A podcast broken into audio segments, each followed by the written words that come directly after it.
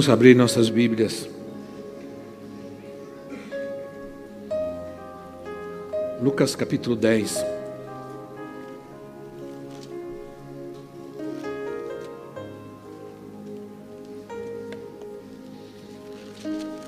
Lucas capítulo 10, versículo 25.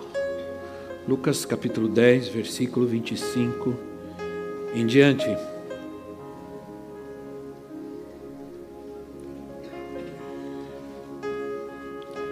Lucas capítulo 10, versículo 25. Em diante diz assim: Certa ocasião, um perito na lei levantou-se para pôr Jesus à prova e lhe perguntou: Mestre, o que preciso fazer para herdar a vida eterna? O que está escrito na lei? Respondeu Jesus. Como você a lê? Ele respondeu: Ame o Senhor, o seu Deus, de todo o seu coração e de toda a sua alma, de todas as suas forças e de todo o seu entendimento. Ame o seu próximo como a si mesmo. Disse Jesus: Você respondeu corretamente. Faça isso e viverá. Mas ele, querendo justificar-se, perguntou a Jesus: E quem é o meu próximo? Em resposta, disse Jesus: Um homem descia de Jerusalém para Jericó quando caiu nas mãos dos assaltantes. Estes lhe tiraram as roupas, espancaram-no e se foram, deixando-o quase morto. Aconteceu estar descendo pela mesma estrada um sacerdote. Quando viu o homem, passou para o outro lado. E assim também o levita, quando chegou ao lugar e o viu, passou pelo outro lado. Mas um samaritano, estando de viagem, chegou onde se encontrava o homem e, quando o viu, teve piedade dele. Aproximou-se, enfaixou-lhe as feridas, derramando nelas vinho e óleo. Depois, colocou-o sobre seu próprio animal, levou-o para uma hospedaria e cuidou dele. No dia seguinte, deu dois denários ao hospedeiro e lhe disse: Cuide dele. Quando eu voltar, e pagarei todas as despesas que você tiver. Qual desses três você acha que foi o próximo do homem que caiu nas mãos dos assaltantes? Aquele que teve misericórdia dele, respondeu o perito na lei. Jesus disse: Vá e faça o mesmo. Amém. Ah, nesses últimos tempos, meus irmãos, o mundo tem passado por tantas transformações e cada vez mais rápido, que essas transformações elas incluem também é, uma mudança no sentido do uso de algumas palavras. Algumas palavras elas tinham algum sentido em alguns anos atrás, hoje elas não têm o mesmo sentido, ou até mesmo um sentido diferente. Por exemplo, a palavra pecado, a palavra perversão, a palavra graça, né? a palavra santidade, santificação. Parece que antigamente essas palavras elas tinham uma força maior, elas tinham um sentido maior. Parece que elas foram perdendo o sentido né? e perdendo a força. E entre essas palavras está a palavra compaixão, misericórdia. Parece que essas palavras tomaram outro sentido, ou perderam a sua força, ou perderam seu sentido. Durante muitos anos, esse vocábulo compaixão foi mais usado como um verbo, compadecer, compadecimento. E, e era uma palavra de ação. E ela dava a ideia de que compadecer-se de alguém, ter compaixão de alguém, era acompanhar uma outra pessoa na sua dor e na sua paixão, porque a palavra significa compaixão. Era essa palavra era usada no sentido de se unir a uma pessoa que sofre. É, compartilhar com a pessoa suas dificuldades e as suas misérias. Não tinha o sentido apenas de dar alguma coisa para alguém que tem uma necessidade, suprir uma necessidade, mas realmente essa palavra significava com, é, melhor, cuidado, cuidar. Esse é o sentido que nos dá a parábola do bom samaritano.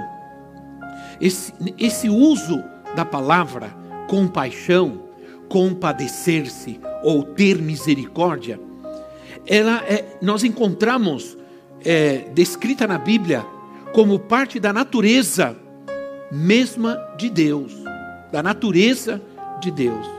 Se nós lermos um texto em Êxodo, capítulo 34, Êxodo, capítulo 34, versículos 5 uh, e 6, diz assim: Êxodo 34, 5 e 6.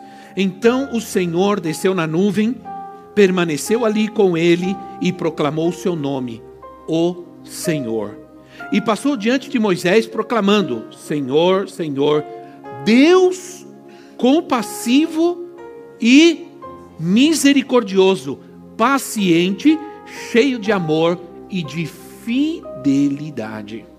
Vejam bem, Deus está falando dele mesmo. Deus está anunciando quem ele é e anunciando o seu próprio caráter. Ele é compassivo e é misericordioso, paciente, cheio de amor e de fidelidade. E porque Deus é tudo isso, é que nós estamos aqui. É que nós estamos aqui essa manhã. Por isso, a parábola começa com uma pergunta desse perito, desse esperto na lei, dessa pessoa capacitada na lei. Um mestre da lei. E ele pergunta: o que preciso fazer para herdar a vida eterna? Ora, ele sabia o que ele precisava fazer. Eh, fazer. O problema é que ele não fazia e ele esperava que Jesus lhe dissesse alguma coisa diferente. Ele conhecia bem a sua situação, ele sabia bem do que ele precisava, como estava vivendo. E ele faz essa pergunta, e o texto diz que ele faz essa pergunta para testar a Jesus. Isso acontecia muito naquela época. As pessoas se aproximavam de Jesus em alguns momentos para testá-lo, para tentar arrancar de Jesus alguma palavra que fosse contrária à lei para poder condená-lo. Nós sabemos que Jesus foi à cruz e nunca ninguém pôde condená-lo de nada. Jesus foi completamente inocente à cruz. Então, o que preciso fazer para dar a vida eterna? Jesus responde essa pergunta com outra pergunta. O que está escrito na lei? Como você lê? Como você interpreta o que você lê? Porque acho que o problema está aí. O seu problema está em como você interpreta aquilo que você lê, ou como você quer ver aquilo que está escrito. Como você acha que é aquilo que, que está escrito. Porque pro, provavelmente, com certeza, Jesus sabia que ele não vivia o que ele lia. Ele não vivia o que ele interpretava e conhecia. Isso quer dizer que não há nada de novo no mundo. O tempo passa, os anos passam e, e as pessoas continuam lendo a Bíblia e não vivendo e não fazendo e não cumprindo. Então, o perito, esse é, é, o que diz a versão, a nova versão internacional. Algumas dizem é, esperto na lei, outras dizem mestre da lei. Responde: ame o Senhor, o seu Deus, de todo o seu coração, toda a sua alma, todas as suas forças, seu entendimento. Ame o seu próximo como a si mesmo. Ele sabia. mas ele não vivia. Ele conhecia, mas ele não praticava. E esse é o problema de muita gente, entende? Porque não basta conhecer, saber, nós temos que viver. A Bíblia não é um livro de instrução apenas. A Bíblia não é um livro que existe para nos dar conhecimento. Não. A Bíblia é, um, é a palavra de Deus que está em nossas mãos para que a vivamos e a pratiquemos. Então, Jesus respondeu: Você respondeu corretamente. Que lindo, você sabe muito. Você conhece toda a lei, mas te falta uma coisa. Jesus completa: faça isso e viverá. Não basta apenas o conhecimento. Você conhece, você sabe que inteligente que você é, que lindo que você é. Mas vai e faça o que você lê. Faz o que você entende. Aquele homem sabia que não estava fazendo o que dizia, né? mas, mas querendo se justificar, ele, ele, ele pergunta de novo: Quem é o meu próximo? Quem é o meu próximo? Então Jesus começa a contar essa parábola. E essa parábola tem esse objetivo de mostrar para nós quem é o meu próximo, a quem eu devo servir, a quem eu devo ter misericórdia, eu devo ter compaixão. Isso se baseia todo o ensino da parábola do bom samaritano. Esse é o contexto. Que pretendia Jesus com esse relato, se não dar uma resposta radical à pergunta: que significa amar ao próximo? Ou o que significa fazer justiça com aquele que sofre? Que seria a pergunta que faríamos hoje. Como podemos, como eu posso, como alguém que conhece a palavra de Deus, que conhece Jesus, como posso ajudar o meu próximo? Como posso realmente exercer uma verdadeira justiça com aquele que sofre? Então essa pergunta, ela é uma base. Quem é o meu próximo? Diga comigo, quem é o meu próximo? É, quem será o meu próximo? Um sacerdote e um levita, diz o texto, passaram, eles estavam caminhando, viajando, da estrada que é de Jericó para Jerusalém, ou de Jerusalém para Jericó, depende de quem vai, quem vem. Então, eles passaram e viram um homem que estava jogado, ferido, nu, foi assaltado, foi agredido. E, e, e o texto diz, eu não quero dar ênfase nisso, porque esse, esse sacerdote, esse levita, eles representam a religião e a religiosidade. Que muitas vezes não faz nada por quem está sofrendo não faz nada por quem sofre. Diz o texto que eles passaram por outro lado, eles fugiram. Sim, talvez, talvez tenham dito, e isso é o que eu penso. Não conheço esse homem, logo ele não é meu próximo. não tenho compromisso. É. Ter a ideia que o próximo, o meu próximo, é aquele que está perto de mim, que o meu próximo é alguém que eu conheço, essa é uma ideia totalmente equivocada e não é bíblica. E é isso que o Senhor nos trata de mostrar aqui, porque meu próximo não é, é só aquele com quem eu convivo, que eu conheço e que está perto de mim. Ora, dizer meu próximo é o que está próximo. Não. Na verdade, essa é uma ideia totalmente equivocada, porque traz a ideia traz a ideia de que se a pessoa é desconhecida, então eu não tenho nenhum compromisso em ajudá-la. Se a pessoa é desconhecida, não tenho compromisso com ela nenhum. Talvez tenha sido essa a ideia. Eles estavam numa estrada que era muito perigosa. Os assaltos, agressões eram constantes, porque havia muita animosidade entre essas cidades. Uma cidade era gentia, a outra era judia.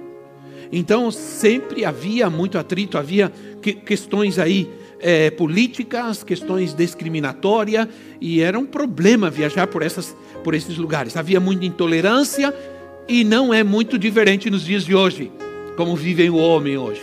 Né? Há muita intolerância, há muita violência, há falta de paciência, é, não há cuidado de um ser humano com outro. E eu menciono isso para que a gente entenda o contexto. Era um, é um contexto basicamente muito parecido com o nosso. É? Então, é, o fato do homem agredido não ser identificado, todos foram identificados. Um, um, provavelmente o levita e o sacerdote eram, eram judeus. O samaritano era samaritano. Agora o agredido não se não é identificado. Por quê? Porque ele representa realmente o mundo que sofre. Ele representa aqueles que sofrem né? é, agressões de uma vida difícil, de um mundo mau, hostil, maligno, onde o egoísmo leva cada um a cuidar de si mesmo e pouco preocupar-se com o próximo.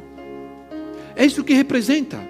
Assim como outra passagem na Bíblia que vou mencionar daqui a pouco, é a mesma coisa, tem a mesma representatividade. Esse homem agredido representa essa humanidade que sofre, essas pessoas que sofrem discriminação, miséria, agressão, violência e que não e, e que vivem sem o cuidado, sem a atenção de ninguém nessa terra. Ora, o samaritano passando ali viu aquele homem caído e provavelmente, e eu imagino outra vez, que ele pensou: este homem precisa de ajuda, este homem precisa de misericórdia.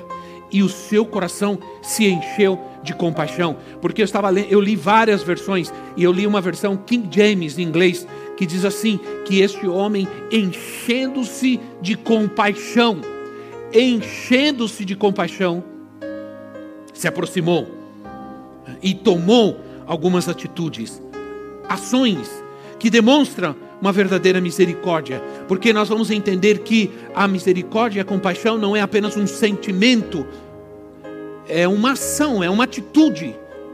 Né? Então, ah, algo que nós vamos ver daqui a pouco, mas agora eu queria destacar essa pergunta: quem é o meu próximo? Quem é o meu próximo? E no versículo 36, assim, diz assim, o Senhor diz assim: qual destes três você acha que é o próximo do homem que caiu nas mãos dos assaltantes. Olha que interessante. Talvez ele, o Senhor muda a pergunta aqui, o Senhor muda a direção da coisa. Porque a gente está pensando que o próximo é aquele que está caído lá, que está arrebentado. Nós vamos ajudar o próximo, o próximo que está arrebentado, que foi, que foi atacado, que está sofrendo, que tem feridas. Jesus, ele não, ele não faz essa pergunta.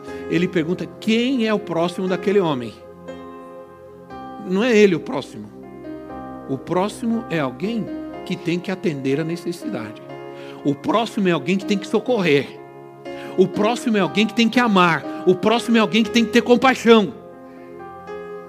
Entende? Jesus muda, ele usa a palavra próximo ao samaritano e não ao homem que está ferido. Porque a pergunta do Senhor foi: quem agiu como próximo? Aquele que teve compaixão foi aquele que teve compaixão, respondeu o homem. Quem agiu como próximo? Aquele que tem compaixão. Então vai você e faça a mesma coisa, de novo. Esse homem, acho que ele não esperava, ele saiu atordoado da presença de Jesus. Né? Vai você e faça o mesmo. Você está dizendo que aquele homem é próximo, é próximo, é você. Quem agiu como próximo é aquele que agiu com misericórdia, com compaixão e atendeu à necessidade do que sofre. A natureza de Deus, a natureza de Deus é compassiva. E Ele espera que o seu povo faça a mesma coisa. O Deus compassivo e misericordioso espera que aqueles que o amam e que são dele também sejam compassivos e misericordiosos. Não espera de uma igreja que seja totalmente alheia, que seja totalmente isenta e ignorante com relação ao sofrimento do mundo. Aliás, a igreja é quem deveria dar a resposta a todo o sofrimento e dor deste mundo. A natureza de Deus é essa, irmãos. E Ele espera que todos nós atuemos da mesma maneira. Isso quer dizer o quê? Até aqui eu posso dizer a vocês que a verdadeira justiça social é acompanhar as pessoas pobres que estão em necessidade, correr com elas em suas necessidades e seus problemas. Não é apenas, não é apenas é, é, assistir, não é apenas ser assistencialista, mas cuidar. Diga comigo, cuidar. Olha para o teu irmão assim com olhos de compaixão e diga assim: cuidar. Não sei como você vai conseguir fazer olho de compaixão, né? Faz assim, olho de compaixão. Cuidar. Não apenas assistir, mas cuidar. Essa é a nossa tarefa. Esse é o nosso chamado. Diz o texto que ao verem a situação, os religiosos, ó, diz o texto que eles apressaram o passo, eles começaram a andar mais rápido. Por quê? Porque eles não se preocuparam com aquele homem, eles se preocuparam com a segurança deles. Eles disseram: quem atacou esse homem pode estar por aí e vai atacar a gente também, vamos correr. Mas e aquele é problema dele? Eu não conheço, não sei quem ele é. E de repente ele fez muita coisa, essa era uma ideia que existia na época. Se, de repente ele está assim porque ele fez alguma coisa errada. Ele está assim porque ele não é um bom homem. Ele está, entende? Essa é a mentalidade que impera nos dias de hoje, naquela época. E talvez, quem sabe, como não, nos dias de hoje. Ou, nos dias de hoje, impera outra mentalidade que eu vou passar, que é essa mentalidade assistencialista, de poder dar alguma coisa para as pessoas e elas vão embora e continuam vivendo da mesma maneira. Aquilo ajuda por algum instante, aquilo alivia por algum instante, é um paliativo, mas não se cuida. E a palavra de Deus diz que a compaixão e a misericórdia gera cuidado. Então, diz o, o, o a, eles foram embora porque porque tiveram medo. O medo nos faz reter aquilo que deveríamos dar. Vou repetir: o medo nos faz reter aquilo que nós deveríamos dar. Os psicólogos dizem hoje que o ser humano é basicamente egoísta. Ora, não precisava nenhum psicólogo dizer isso, eu só leio a Bíblia. Ou ver a atitude de uma criança, sim ou não? A criança, ela cresce com a seguinte, com a seguinte atitude: o meu é meu. Né? É meu. A criança, ela aprende algumas coisas rápidas. Primeiro, ela aprende que o, o meu é meu, não dou, não compartilho com ninguém. E me dá. Sim ou não? E se você fala não, ah meu Deus, voa tudo. Né? A gente tem que corrigir, porque você diz não e a criança, bah, Onde ela aprende isso, já nasce com ela. Entende? Já nasce, sim ou não? Onde a criança aprende a ser rebelde, desobediente, fazer birra? Onde? Quem ensina isso? Que pai ensina uma criança a fazer essas coisas? Nenhum, ela já sabe fazer. Porque naturalmente o homem é egoísta e, e, e, e se reconhece que ações, que muitas ações humanas se baseiam no egoísmo. Muitas ações humanas se baseiam. A corrupção se baseia no egoísmo, sim ou não? Os, os caras estão gritando aí: vamos ajudar os pobres, os pobres, coitado dos pobres, os pobres. Mas ninguém está pensando nos pobres. Está todo mundo se enchendo de dinheiro por aí. Porque é isso que o egoísmo faz. Eu te dou um, um dinheiro, eu te dou um valor por mês, que chama, como chama lá? Eu te dou o Bolsa Família, e eu mantenho você ganhando um valorzinho por mês, você vai depender daquilo, nunca vai avançar, nunca vai crescer, nunca vai aprender a fazer nada. E eu mantenho você subjugado a um assistencialismo interminável. Eu estive várias vezes no Nordeste. A gente vai para o Nordeste. E os pastores me testemunham que existem famílias inteiras jovens de 20 anos, 20 e tantos anos, tudo, que vivem do Bolsa Família junto com seus pais. Não procuram trabalho, não se esforçam para fazer nada, porque estão vivendo de um assistencialismo.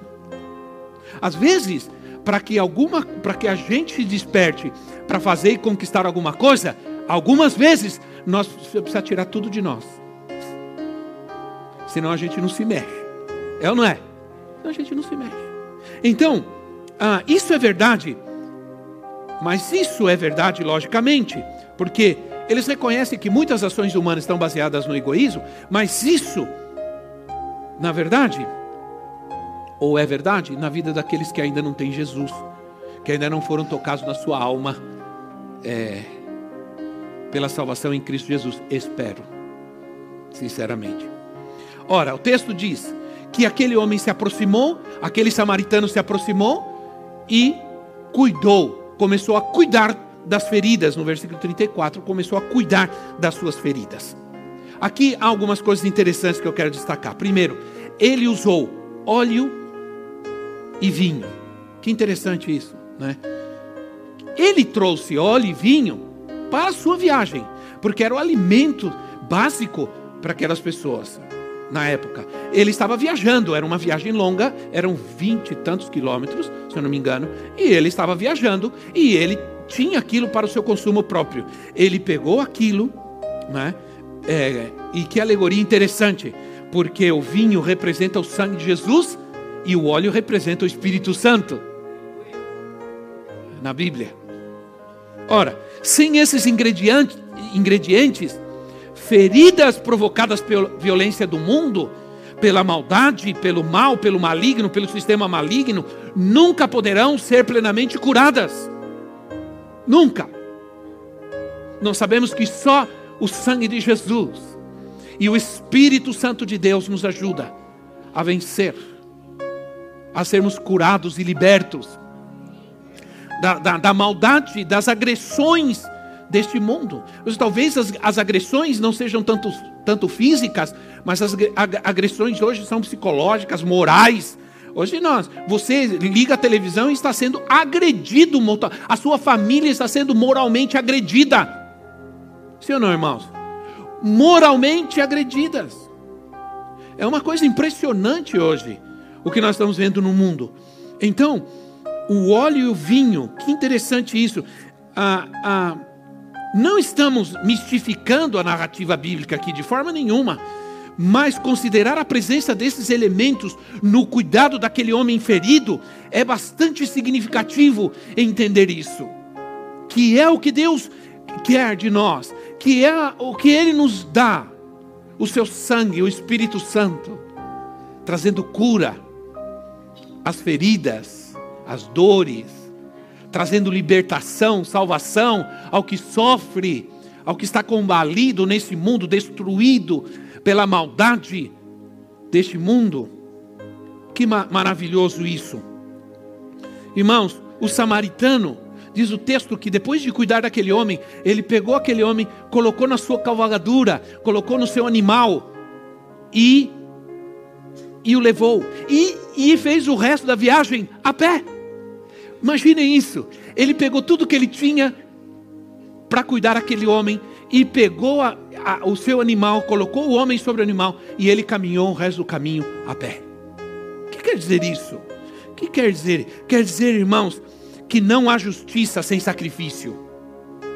Que não há misericórdia sem sacrifício, não há compaixão sem sacrifício.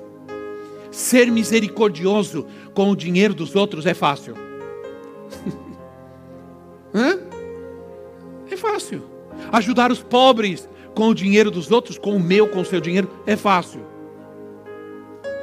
Mas a, a compaixão de Cristo exigiu que ele entregasse tudo que ele tinha, a sua própria vida na cruz do Calvário.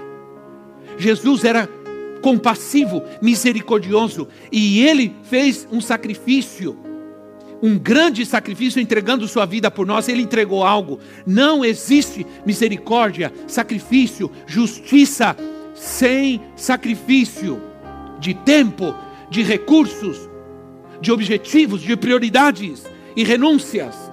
Se eu, nós como igreja, somos chamados para alcançar esse mundo, isso não vai acontecer sem sacrifício. É, é preciso se envolver preciso fazer parte. Tempo, recursos para ganhar esse mundo. Não é à toa. Olha, Deus nos chamou, Deus nos, nos, nos está levando a Moçambique e a outros países. Este, são lugares de extrema pobreza e extrema miséria. Nós eh, não podemos ir a este lugar sem sacrifício, sem, sem renúncia, sem dar, sem sacrificar algo que nos custe. Né? Esse princípio está em, em toda a Bíblia. Nós não podemos exercer misericórdia sem sacrifício. É preciso, por isso, sacrificar é importante, embora é, Deus espera de nós é, obediência. Obedi o sacrifício sem obediência não gera nada. O sacrifício que serve para Deus é aquele que vem através da obediência. Quando eu dou, porque toda retenção, irmãos, tem a ver com a preocupação com, com, com o futuro. Né? Toda, a gente encontra várias passagens na Bíblia que nos chamam atenção sobre isso. Guardar, guardar, guardar para me cuidar no dia de amanhã. Oh, irmão, isso é uma ilusão. Tem gente que guarda, guarda, guarda. Aquele homem, aquela parábola que contou Jesus, um homem começou a guardar no seu celeiro, guardar, guardar, e não tinha mais lugar. Não vou construir mais celeiros para guardar. Vou guardar para amanhã, vou guardar para amanhã para que depois eu diga: "Ah, minha alma, agora você tem muito, vai viver descansada". Aí o Senhor disse: "Hoje mesmo pedirão a tua alma, você vai embora e vai ficar tudo aí". Mas por que a gente retém? Por que a gente guarda? Porque a gente tem medo. Aí Jesus, em Mateus capítulo 6, diz assim: Por que, que vocês estão preocupados com o dia de amanhã? Hã? Por que, que vocês estão preocupados com o dia de amanhã? Basta cada dia o seu próprio mal. No sentido de que nós não podemos, nós vamos vivendo e não, não, não podemos, não, não podemos, irmãos, sequer imaginar o que vai acontecer amanhã, depois, depois da manhã. Não podemos, porque nossa vida, nosso futuro está nas mãos de Deus. Isso se chama ansiedade. Ansiedade é excesso de futuro na nossa vida. Quando você tem excesso de futuro na sua vida, você se torna ansioso. É? Aí a Bíblia diz assim: lançando sobre ele toda a nossa ansiedade, porque ele cuida de nós. Porque ele cuida de nós. Então, a compaixão de Cristo o levou à cruz, a entregar tudo o que ele tinha. Servir e ajudar aos outros sempre vai exigir algo de nós, irmãos. Sempre. Aí, nós não podemos cair no, na ideia que tem o mundo hoje, que é, é uma, algo que nós chamamos de universalismo social. Que é essa ideia? É um tipo de, de humanismo, algo enganoso, um sentimento enganoso para com o pobre. Há muita gente altruísta hoje, mas pessoas que proclamam amor, o amor, o amor, a misericórdia, mas é um amor e uma misericórdia sem Deus. E não pode existir amor verdadeiro e misericórdia verdadeira sem Deus. O, o grande problema desse pensamento que hoje está na sociedade, na política e um pouco até na igreja, é que a responsabilidade do pecado a responsabilidade do mal ela é coletiva, ela não é individual. Então, eu vou ajudar organizações, eu vou, a, a, a, vou ajudar organizações a fazer obras sociais, vou dar algum dinheiro, a quando fizerem alguma maratona, alguma coisa para pedir para ajudar as crianças na televisão e tudo, eu vou ligar e dar 5, dar 10 reais, e aí eu mesmo não me sinto responsável de fazer nada. Com isso, eu alivio a minha consciência. Hum? E está tudo certo. E, e, não é assim, irmãos. Isso não, para Deus, que, sinto muito, parece muito lindo, muito bonito. Você pode até se sentir bem, mas para Deus isso não tem valor.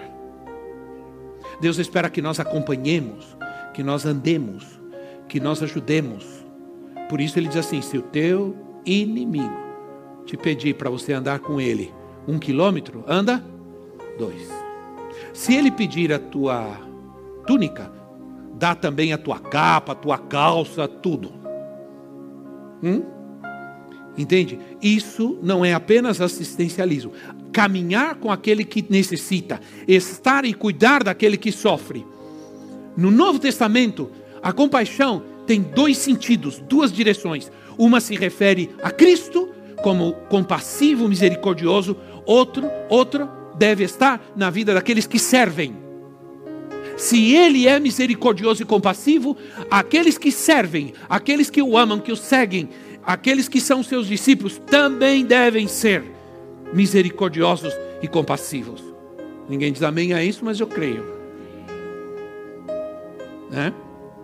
Então, porque se a gente perguntar assim, onde vamos ver a compaixão de Deus nos dias de hoje?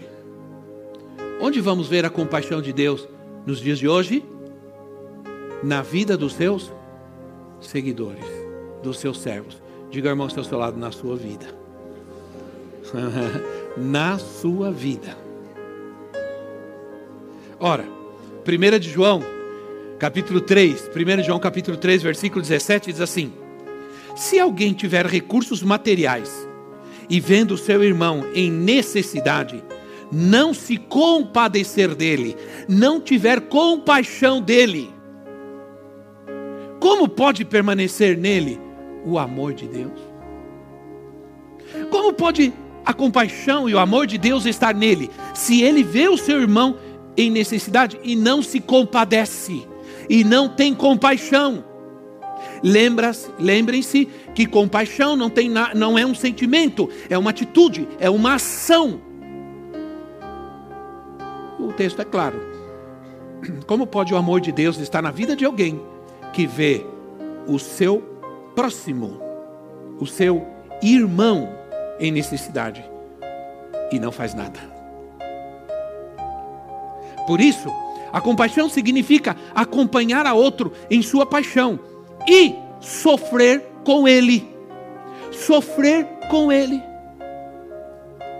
Em nenhum momento assistencialismo é considerado na Bíblia. Não há. Não há na Bíblia essa ideia de fazer alguma coisa ao necessitado e deixá-lo viver a mesma vida. Não. Primeiro lugar, nós somos a, nossa, a nossa mensagem é de transformação, é de cura, é de libertação e cuidado. Cristo salva, liberta e cuida. Não nos abandona na miséria, na mesma miséria. Então, o sofrimento e a comunhão, escute bem, o sofrimento e a comunhão andam juntos, de mãos dadas. Nós somos conscientes de que o chamado de Cristo, ele é radical. Não adianta a gente vir com uma mensagem aqui, fazemos qualquer coisa e está tudo bem, não. Comunhão e sofrimento caminham juntos para uma transformação. Em Filipenses 1:29 diz assim: Filipenses 1:29. Tem um texto nada agradável né? Porque tem gente que pensa que na Bíblia só tem coisa linda, maravilhosa. Né? Diz assim: Pois a vocês foi dado o privilégio, diga comigo, privilégio, de não apenas crer em Cristo, mas também sofrer por Ele. Quatro amém eu ouvi aqui. Vou repetir. Pois a vocês foi dado o privilégio de não apenas crer em Cristo, mas também sofrer por Ele. Agora sim. Aí, 1 de Pedro 4, 12 e 13. 1 de Pedro 4, versículo 12 e 13. Diz assim: Amados, não se surpreenda com o fogo que surge entre vocês para provar, como se é algo estranho lhes estivesse acontecendo, mas alegrem-se na medida, à medida que participam dos sofrimentos de Cristo, para que também, quando a sua glória for revelada, vocês exultem com grande alegria. Ah, irmãos, alegre-se, alegre-se, alegre-se com os sofrimentos de Cristo. Hoje muitos querem a teologia do conforto, não a teologia do sofrimento. Por isso as igrejas que pregam, você não vai sofrer mais, vai dar tudo certo, vem para a igreja que você vai ter isso, vai ter aquilo. São as que mais tem gente, porque infelizmente as pessoas correm atrás disso porque elas querem. né? Mas a teologia do conforto é agradável, não a teologia do sofrimento. Mas Jesus mesmo disse: No mundo tereis aflições. No mundo tereis, ele não diz no mundo tereis a vitória, não, ele diz no mundo tereis aflições, mas tenham alegria. Porque assim como eu venci o mundo, vocês também vão vencer. Então, na, a Bíblia não contém princípios utópicos. A Bíblia não contém princípios que não podem ser vividos. A Bíblia não pede algo que eu não posso fazer, e a Bíblia não me promete algo que eu não posso ter. Tudo que está prometido na Bíblia, eu posso ter, e tudo que a Bíblia diz que eu posso ser, eu posso ser mais do que vencedor em Cristo Jesus. Agora, vejam as trocas do samaritano. Ele deixou sua comida, deixou seu transporte e deixou seu dinheiro para cuidar de alguém que estava sofrendo. Não é pouco, sim ou não? Aí eu quero caminhar por fim, vou pedir, meu irmão me ajude aqui, né, querido? Esse texto nos mostra que a igreja é um lugar de cura. É ou não é, irmãos? É um lugar de cura. Para onde levou esse homem? Para o hospital? Não, levou para uma hospedaria. Você, o homem estava ferido, estava machucado, mas levou para uma hospedaria, não levou para o hospital. A, a palavra hospedaria aqui, isso é muito interessante. A palavra hospedaria no, no, no, no hebraico é a palavra formada por duas palavras no hebraico: a palavra pan, que significa todos, e a palavra deixomai, que significa receber. Um lugar que recebe a todos. Um lugar que recebe a todos. Um lugar de acolhida, o um lugar onde todos são bem recebidos.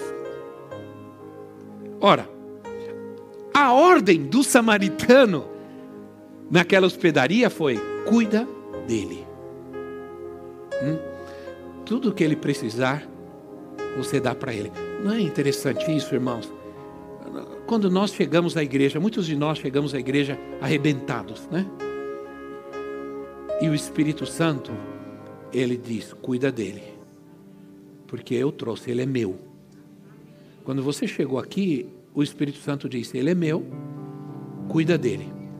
Ele foi, ela, ele ou ela foram maltratados pelo mundo, foram rejeitados, foram agredidos pela violência, pelo mal, foram oprimidos pelo diabo. Mas eu estou trazendo eles aqui agora, a este lugar, a minha igreja. Aleluia. E este lugar é lugar de cura. Cuida dele. Meus irmãos, a ordem, essa foi a ordem. Essa é a ordem que temos de Cristo, como igreja cuidar dos feridos, não apenas ganhar os feridos né? ou doentes, mas cuidar deles, os feridos de alma, da opressão maligna, da escravidão. Diante do sofrimento, diante do sofrimento humano, uma igreja que age, uma igreja que atua. Senão, irmãos, nós somos verdadeiramente igreja. Né? Uma igreja que compreende que o Deus Criador estabeleceu uma ordem para a criação, e infelizmente, a pobreza, a miséria e a doença é resultado da desobediência a essa ordem estabelecida pelo Criador. O homem sofre não porque merece sofrer, sofre porque desobedece a Deus. Porque não ouve a voz de Deus, não entende que o propósito de Deus é cuidar dele. Não é propósito de Deus que nenhuma pessoa nesse mundo seja abandonada e não seja cuidada. Se isso acontece, é porque o homem inevitavelmente é desobediente a Deus. Se a gente começa a ver o que desencadeia, por exemplo, recentemente acharam uma criança na beira de um córrego, um bebê dentro de uma caixa de papelão. Alguém escutou o choro, foi lá. Abandonaram uma criança inocente dentro de uma caixa de papelão. Agora, se você pensar, se você começa a pensar de onde vem isso, fatalmente isso pode ter vindo de alguém que fez alguma coisa errada, que fez o que não deveria, teve um bebê, sabe que não pode cuidar, vai e abandona. Sim ou não? Não é resultado do mal, da má atitude, da desobediência. Se uma moça obedecesse seu pai e sua mãe e não tivesse uma vida desordenada, não usaria drogas, não engravidaria. Sim ou não? Agora, pode acontecer com boas famílias, com pode, pode acontecer também, claro. Ninguém é perfeito. Cometeu um erro, uma falha, né? Ninguém é perfeito, deve ser amado, perdoado, porque Deus também perdoa. Não é verdade? Pode acontecer com gente de boa família, pais que cuidam bem de seus filhos, mas em algum momento, às vezes para acontecer as coisas, é dois, como diziam, diziam, certas coisas que eu nem sei se dizem mais, é dois palitos. Lembra disso? Né? Não é tão velho isso, né, irmão? Dois palitos. Não é tão velho isso. Mas a verdade é que quer dizer, é dois, dez segundos para cinco minutos para acontecer alguma coisa. Então, muitas vezes você não pode evitar. É, eu sei que é duro, é difícil, mas acontece. Mas quando Deus perdoa, isso não destrói. Isso é uma bênção, é ou não? Tem um pastor que a filha mais nova dele, lá no Paraguai, engravidou do namoradinho na igreja. E ele ficou desesperado. Ele veio correndo para mim quando eu cheguei lá e ele me abraçou e disse: Eu não quero mais ser pastor, eu não posso mais ser pastor. Eu falei: Pastor, não faz isso, pastor. A sua menina cometeu um erro. Ela foi criada na igreja, uma menina de Deus. Ela falhou, cometeu um erro. Agora, sabe o que você tem que fazer? Ama a tua filha. E agora você vai cuidar do seu neto, da sua neta. E ele chorava e chorava. Agora, ele é um avô pior do que eu. E olha que eu sou avô coruja, hein? Ele é pior. Ele anda canetinha para cima e para baixo, né? E a menina nasceu, a menina linda, e ele e ele entendeu que que foi um erro, que foi uma falha, que Deus perdoou, que Deus abençoou e que aquilo foi um presente de Deus. Mas muitas vezes o desespero, porque você viver uma, essa situação sem Deus, sem família, o desespero leva a esse tipo de coisa. Isso é resultado do pecado, da desobediência a Deus. Então, cuida dele. As leis divinas governam o universo e a pobreza é resultado da violação dessas leis, simplesmente. Né? Creio que a grande comissão que nós estamos estudando, a grande comissão de Mateus capítulo 28, versículo 19, que é o nosso tema que terminamos hoje. E o mês que vem nós vamos falar sobre a igreja acolhedora. Olha, já estou estudando, é fantástico. Nós vamos gerar muito amor aqui, irmãos. Amém? Vamos gerar muito amor, porque às vezes a gente é muito chato e muito azedo. A gente vem para a igreja e fica o culto inteiro com a cara de burro amarrada em poste, né? A gente fica com cara de gente azeda, gente que não tem alegria, gente que não tem satisfação. Ah, para com isso, irmão. Diga irmão que falar, para com isso, irmão. Isso. Né? Nós somos pessoas cheios do amor de Deus, da misericórdia de Deus. Não é verdade? E é tão bom fazer isso. Um dia, alguém falou para mim: se a igreja. E vai acontecer em nome de Jesus, a igreja crescer ainda mais, você vai continuar na porta abraçando, abraçando mil, duas mil pessoas? Eu falei: vou. Nem que eu tenha que ficar sentado. Eu espero que não, porque a, até os 100 anos eu garanto que eu vou caminhar.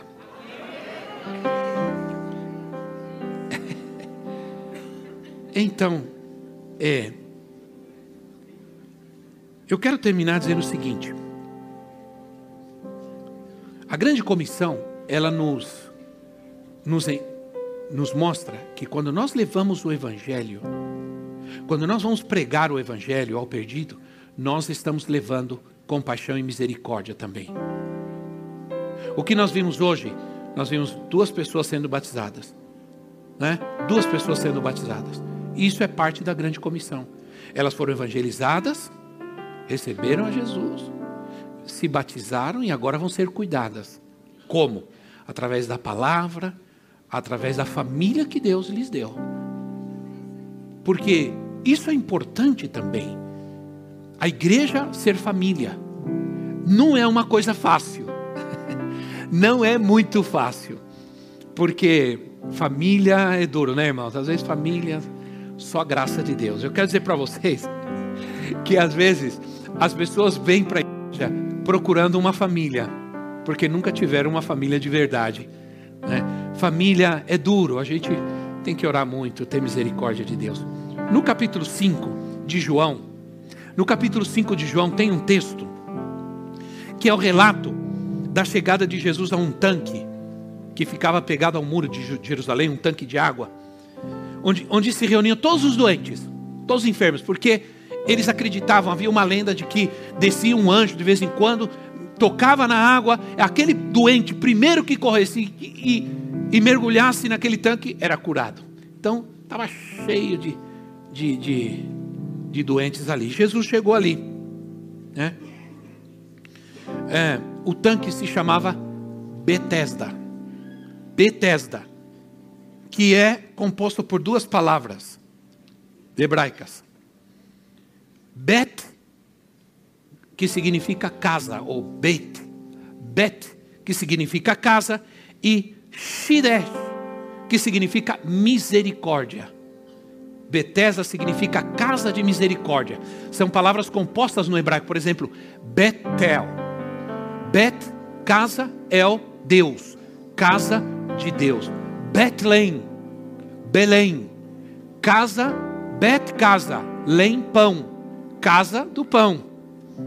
Então nós temos ah, Betesda, casa de misericórdia, e Jesus chega ali. E se nós estudarmos bem, nós vamos entender isso. Betesda retrata as enfermidades como consequência do pecado. Depois você lê, depois você lê o texto com calma. Retrata ali a, aquele lugar, Betesda, como doenças que são resultado do pecado. Nesse sentido, a misericórdia, ela se refere à intervenção de Deus, às dores, ao sofrimento, né? às doenças. Né? Na casa de misericórdia, Jesus chegou lá e diz o texto que diz o texto que quando o anjo descia, tocava na água, todo mundo corria, ninguém ajudava ninguém, era cada um para si, Deus para todos, né? E como o coitado de um homem que Jesus curou era paralítico, não podia andar, ele diz assim: Ah, quando vem o anjo, toca, sai todo mundo correndo, eu.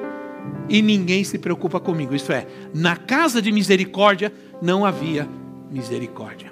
Cada um para si, Deus para todos. Ninguém estava nem aí com ninguém. E não pode ser assim. Não é isso que Deus quer de nós.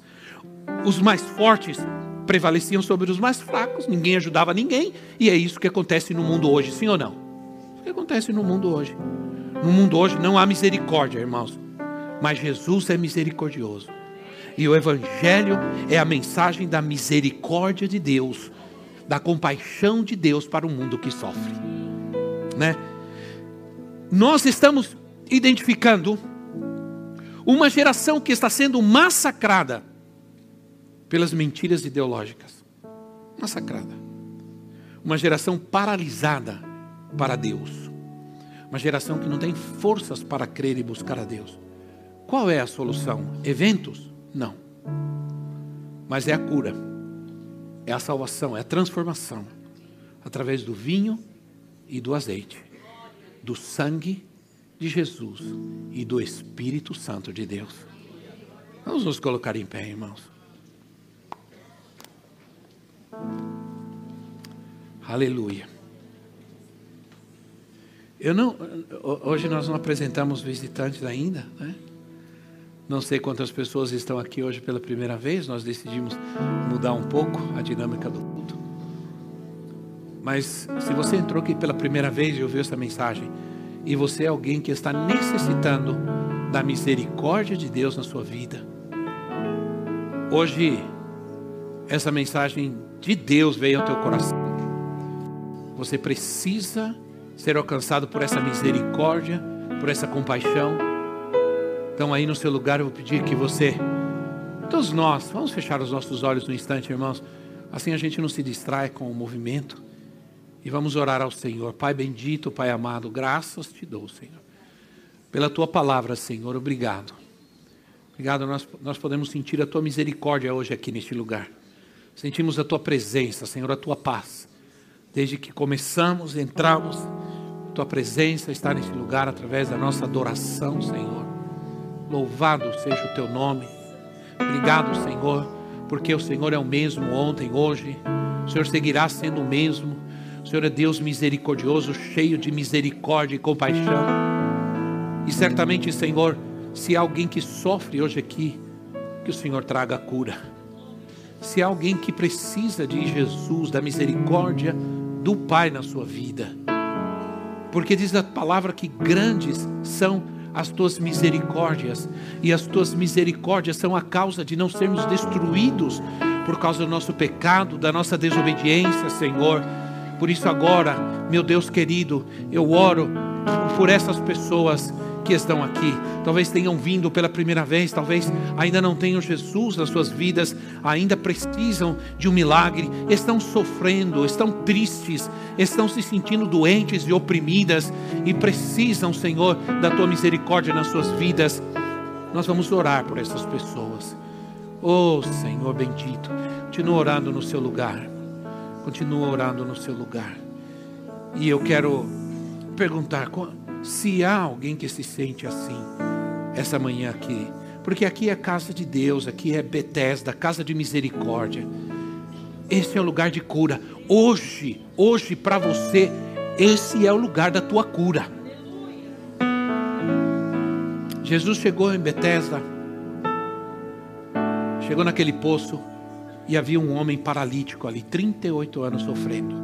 38 anos sofrendo.